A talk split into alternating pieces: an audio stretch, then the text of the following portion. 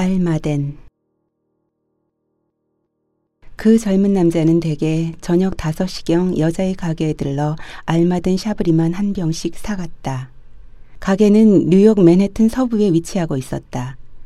하루 종일 한가하다가도 바로 그때가 퇴근길에 손님이 밀리는 때이므로 거의 매일같이 들르는 그 남자를 다른 단골 손님들을 거의 익힐 때까지도 여자는 특별히 구분해내지 못했다. 가게를 시작한 지 얼마 안 된 때여서 술병의 위치와 가격 같은 것을 파악하지 못하고 있던 때라 거의 매일 남자는 술병을 집어다 카운터에 놓건만 여자는 번번이 가격표를 들여다보고 세금 계산을 했다. 늘 한 가지를 사는 경우 대개는 손님 편에서 가격을 말해주기도 하는데 이 남자는 그러는 법도 없었다. 남자는 얼굴과 몸이 아울러 탄탄했다. 굽슬 굽이진 녹슨 빛깔의 머리털, 단단히 빛나는 이마, 완강히 뻗은 코, 힘찬 입술의 윤곽, 크지 않은 키, 딱 벌어진 가슴. 그런 그의 용모는 여자의 눈에 깔끔한 멋쟁이로 비쳤다. 여자가 처음 그를 의식하던 날 남자는 포도주 진열대 앞에 서서 여기 알마덴 다 나갔습니까? 좀 높고 딱딱한 목소리였다. 장부를 들여다보던 여자가 고개를 들었다. 자리를 바꿔 진열했어요. 이쪽으로요. 알마대는 전부 그쪽으로 모았어요. 여자의 손끝을 따라 방황하던 남자의 눈길이 알마된 병을 찾아냈다. 남자의 행동에는 꼭 필요한 만큼의 동작만을 정확하게 해내는 긴장감이 있었다. 남자가 술병을 여자 앞에 딱 놓을 때 여자는 검은 공단 재킷을 입은 그의 팔목에 세 줄의 가느다란 금사슬이 채워져 있었으며 배꼽까지 단추를 풀어 헤친 털이 부얼부얼한 가슴에도 한 줄의 금사슬이 늘어져 있는 것을 보았다. 배우인가 여자는 생각했다. 근처에는 극장이 많이 있었다. 여자는 그날도 가격표를 보고 세금을 붙여 계산을 했다. 무심한 눈길이겠지만 남자가 조금도 움직이지 않고 딱 마주서서 여자를 보고 있으므로 여자는 행동의 불편함을 느꼈다. 그래서 돈을 내고 남자가 뚜벅뚜벅 일정한 박자의 걸음으로 걸어 나갔을 때 여자는 자신도 의식하지 못하는 새 큰 숨을 쉬었다. 그 이후로 여자는 그 남자가 오직 알마덴만을 사가며 그 가격은 세금 포함해서 2달러 32센트라는 것을 저절로 외우게 되었다. 가게 일이라는 것은 겉으로 보면 그냥 서서 손님에게 물건이나 내주고 돈이나 받는 것 같지만 그 이면에는 여러 가지 물건을 골고루 주문하고 그것의 수량을 검사해서 받고 청구서를 지불하고 세금을 내야 하고 면허증 갱신을 해야 하고 한 가지라도 실수로 잘못하면 Liquor Authority에 보고가 되었다. 밤에 누워 생각하면 그 모든 일들은 공포에 가까운 근심으로만 여자에게 다가왔다. 그 무서운 Liquor Authority라는 곳은 몇 사람이 앉아서 어떤 형벌을 준비하고 있는가 오히려 그렇게 생각해보면 마음이 좀 가벼워졌다. 이 계산서 좀 보세요. 이거 전에 우리가 냈다고 수표 번호가 여기 적혀 있는데 또 청구서가 왔어요. 남편은 다가와 여자의 어깨 너머로 들여다보고 이건 딴 거야. 이거 봐. 여기 번호가 틀리잖아.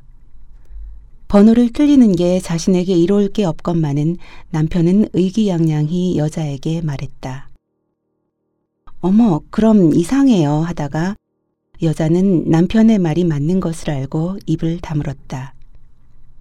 청구서를 서류철 속에 집어넣으며 여자는 왜 남편과는 늘 얘기가 되지 않는가 생각했다. 생각나는 재미난 얘기가 있어 해보려 해도 남편은 집에 가서 찌개나 좀 끓여놓지 말을 잘랐다. 가끔 여자는 다정한 남자와 나뭇잎이 거칠게 설레는 숲속을 걸어가는 공상을 했다. 아름다운 풍경 사진 속의 한 장면과 같이 공상 속에 나타난 숲길은 짧았다.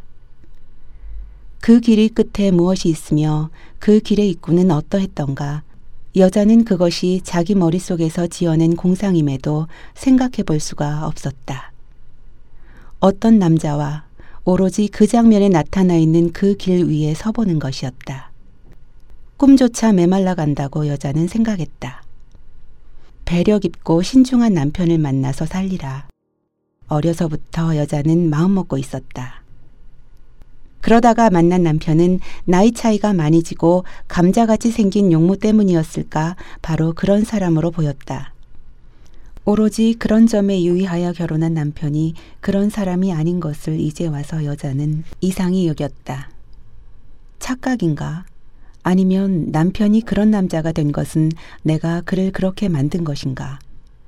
가끔 남편이 다른 사람과 이야기할 때 여자는 귀 기울여 남편의 음성을 들었다. 자기에게는 늘 갈라지는 목소리로 말을 반쯤만 내뱉는 남편이 다른 사람에게도 그런 목소리로 얘기하는가? 미간 언저리에 지는 구름장 같은 신경질이나 입 근처에 서리는 못마땅한 표정은 오로지 나에게만 보이는 얼굴인가? 여자는 전혀 모르는 낯선 사람을 보듯 다른 사람들과 앉아있는 남편의 모습을 냉정히 살폈다. 여자가 자기 시중을 잘 안 들어준다고 남편은 남들에게도 여자에게도 말하고 있었다. 여자가 먹고 사는 얘기 아닌 다른 얘기를 하면 남편은 고개를 외로 꼬았다. 남편 가슴 속 깊숙이에는 쨍그장대는 거지가 하나 들어가 있는 것 같다고 여자는 생각했다. 남편에게는 무엇으로도 채울 수 없는 굶주림이 있어 보였다. 어느 날인가는 헤어진다고 생각하기 때문에 오늘을 산다고 여자는 생각했다. 우리는 서로 받기만을 바라는 거지 부부인가 하고 생각해 보면 해답을 찾은 기분이 들었다. 여름철이 되었다. 근처의 대학도 방학에 들어가고 가게의 단골 고객들은 휴가를 떠나 거리가 비는가 싶더니 다른 나라 다른 지방에서 온 관광객들이 카페와 거리를 채웠다. 레스토랑이나 기념품 가게가 아닌 여자의 가게는 불경기 시즌으로 접어들었다. 갈론짜리 포도주를 사가던 매일매일의 손님들은 현저히 줄고 그 대신 데이트 나온 연인들이 저녁이면 레스토랑에 들고 가서 마실 포도주를 샀다. 그 밤의 데이트에서 남자가 선사한 한 송이 장미꽃을 들고 여자들은 연애하기 때문에 황홀히들 빛났다. 여자가 거스름돈을 셈하는 동안에 그들은 키스도 했다. 여자는 거스름돈을 손에 쥐고 시선을 피해 여자 손님 손에서 시들어가는 꽃송이에 눈을 주었다. 저같이 아름다운 사람이 이제 술까지 사가지고 나가니 얼마나 재미있을까. 멀거니 서서 여자는 자신과 남편을 열등하게 느꼈다. 피부 빛깔 같은 것이 어느 순간은 종이 한 장 차이도 나는 것 같지 않다가 거리낌 없는 애정 표현이라든가 검지만 않아도 되는 유리구슬 눈알, 검지만 않아도 되는 머리털에서 그들이 선남선녀로 느껴지는 순간이었다. 공원이나 지하철 같은 데서 포옹하는 연인을 보면 애정을 반드시 저와 같이 전시해야만 할까 생각했던 때도 있었건만 이제 여자는 그들의 그런 행동을 자유롭고 정직하게 보았다. 날씨가 더워지자 알마딘을 사가는 남자는 공단 재킷을 벗고 배꼽까지 단추를 풀었던 셔츠도 벗고 그 벗은 우통에 아무것도 걸치지 않고 여자의 가게에 같은 시간대에 들렀다. 머리털빛과 같은 곱슬곱슬한 녹슨털이 그의 근육 좋은 가슴을 덮고 있었다. 그의 젖은 카운터에 선 여자의 젖과 거의 크기가 같았다. 뿌르퉁한 남자의 젖꼭지가 눈에 들어오면 여자는 가슴속이 간질간질해졌다. 육체의 아름다움을 주무기로 삼고 있는 듯한 그 같은 타입의 남자를 여자는 경멸해 왔었다. 남자의 가슴털이라든가 젖꼭지 같은 육체 자체에서 성적 매력을 느껴본 일도 없었다. 진지한 음성이라든가 시계를 찬 팔목, 옷깃, 공부하는 손, 싱긋한 미소, 유머 센스 같은 데서 스쳐가는 이성의 매력을 느꼈었다. 전에는 보이지도 않던 알마덴의 육체 같은 것이 눈에 들어오면 가슴 크고 둔부 큰 여자를 핀업걸로 바라보는 남자들과 나는 다름없지 않은가 하고 여자는 부끄러움을 느끼며 시선을 밑으로 향했다. 알마덴 값이 2달러 32센트에서 2달러 54센트로 올라갔다. 그것을 사가는 남자와 파는 여자 사이에 말없는 긴장이 날로 깊어갔다. 서로 마주섰을 때의 긴장 자체를 그가 떠난 후에 여자는 가끔 이상하게 느꼈다. 공상 속 오솔길의 시작과 끝을 알 수 없듯 여자는 그가 없을 때 그를 생각해 본 일이 없었으며 눈에서 멀어지면 마음에서 멀어진다는 속담처럼 여자에게 있어서 그는 없는 사람이었다. 저녁 때가 되어 이제 그가 올 시간 하고 생각해 보는 일조차 없었다. 그러다가 검은 덮개와 노란 빛깔의 차가 가게 앞에 머물고 그가 뚜벅뚜벅 걸어 들어와 알마덴을 진열대에서 뽑아 가지고 와서 카운터에 딱 놓으면 여자는 갑자기 어찌해야 좋을지 몰라지는 것이었다. 어느 날 가게에 왔던 어떤 고객이 아이가 마미 하고 저희 엄마를 불렀다.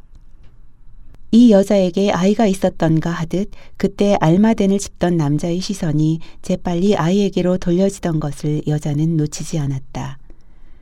그 아이 엄마 되는 여자가 얼굴이 강파른 포르투갈 여인이라는 것을 알고 알마덴에 안도하는 듯한 기색도 여자는 느꼈다. 그 다음날 알마덴을 사는 남자는 여자가 다른 손님을 대하고 있으므로 여자의 남편 쪽에 가서 섰다. 왜 냉동해 놓은 것으로 가져가지 않으십니까? 남편은 물었다. 남편은 아직도 그가 매일매일의 단골 손님이라는 것을 모르는 듯 했다. 요리할 거니까요. 찰 필요도 없고 비쌀 필요도 없습니다. 여자에게는 단 한마디 말도 않던 알마데는 남편에게는 수월히 대답했다. 아, 뭘 요리하십니까? 오늘 저녁은 닭 요리, 음식에다 집어넣고 나머지는 마십니다.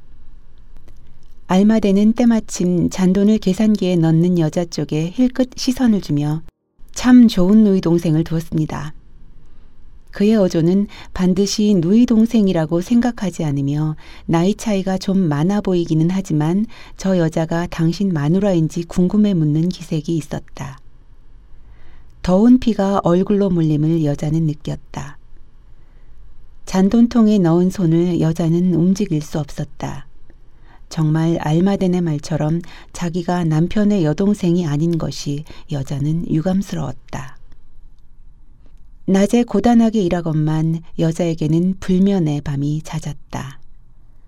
그런 밤이면 포도주를 한 잔쯤 마시고 누워 여자는 알마덴과 함께 식탁에 촛불을 켜고 그가 만든 음식을 먹는 공상을 했다. 배가 고프면 와이프란 건 쟤길 뭐 하는 거야 하고 제까닥 와이프에게 불평이 가는 남편과 달리 알마덴은 아, 배가 고프구나. 뭘 먹어야겠다. 그러겠지? 오솔길의 공상처럼 알마덴과의 공상도 어떤 경로를 거쳐 여자가 빨간 촛불을 켠 그의 식탁에 마주 앉을 건지 전혀 생각이 없었다. 여자의 추측에 의하면 알마덴은 비교적 싼 술을 사는 것으로 보아 돈이 많지 않으며 혼자 사는 남자였다. 요리를 손수한다는 것도 그러려니와 장보기도 손수하고 세탁물도 손수 찾아가지고 갔다. 아름다운 여자들이 그의 아파트에 드나들리라. 여자는 알마덴의 약간 몽탕한 손가락이 여자의 살을 쓰다듬는 것을 생각했다.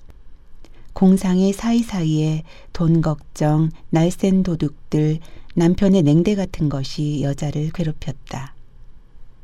도깨비와 씨름하듯 생각의 갈피를 헤매느라 베개 위에서 머리를 뒤척이는 동안 불면의 밤은 허옇게 밝아지고는 했다. 아침이면 자신에게 성을 내며 여자는 일어났다. 어느덧 가을이었다. 낮이 짧아져 저녁 6시만 되면 어두웠다. 여자는 빨랫감이 든 세탁자루를 안고 세탁집으로 가고 있었다. 가로등이 저녁 어스름 속에 빛났다. 열쇠 꾸러미와 기계에 넣기 위해 가져온 동전으로 여자의 스웨터 주머니가 쳐졌다.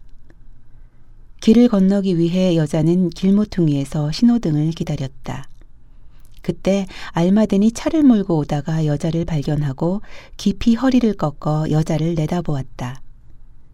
신호등이 깜빡깜빡 신호를 보냈다. 여자가 길을 건너갈 때까지 알마덴은 움직이지 않고 차 속에 앉아 있었다. 나를 태워다 줄까 망설인다고 여자는 기쁘게 생각했다.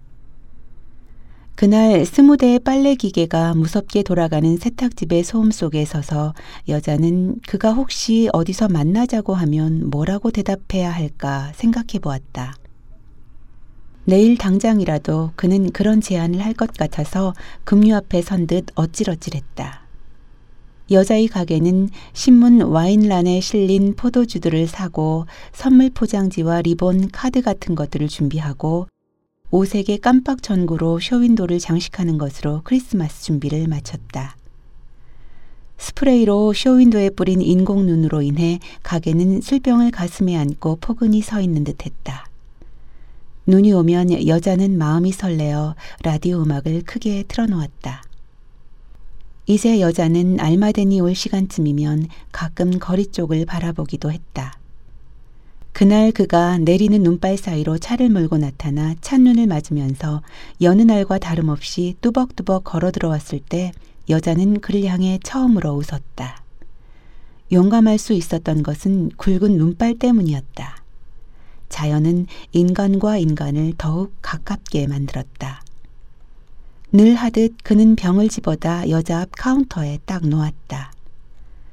털이 무성한 그의 가슴은 회색 터틀넥 스웨터로 깊이 감추어져 있었다. 날 믿을 수 있습니까? 그는 여자에게 평시보다 한 옥타브는 높아 보이는 떨리는 음성으로 말했다. 이 남자가 무슨 얘기를 하려는가? 여자는 띵 흐려오는 골통으로 서서 남자를 바라보았다. 남자의 머리 위에서 눈이 녹고 있었다.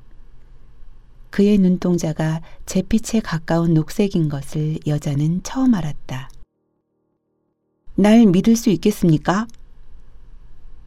대답 대신 여자는 말라붙은 입술로 애매하게 웃었다. 내가 마침 지금 돈이 없는데 이 술을 가져가도 됩니까? 내일 지불할게요. 네, 여자는 간신히 대답했다. 그의 주소도 이름도 모르므로 그가 떠난 다음 여자는 외상공책에다가 알마덴 2.54 하고 적어 놓았다. 그 겨울 몇십 인치씩 쌓이도록 눈이 내리고 가게 앞에 제설용 소금을 부대로 사다가 뿌리고 날이 풀리는가 하더니 다시 눈이 오고 강추위가 몰아치고 마침내 훈훈한 바람이 불고 봄이 왔다. 눈 내리던 그날 이후 남자는 여자의 가게에 모습을 나타내지 않고 있었다. 그 작은 돈을 위해 그가 계획적이었다고 여자는 믿고 싶지 않았다. 알마데는 이제 2달러 69센트가 되었다. 외상공책을 들출 때마다 알마덴 2.54라고 적힌 곳에 눈이 머물면 아무리 그의 모습이 생생하고 그의 자동차가 낯익어도 그가 가게에 나타나지 않는 한 그를 볼 길이 없음을 여자는 느꼈다. 이 세상은 한없이 넓고 인간들은 한없이 많았다.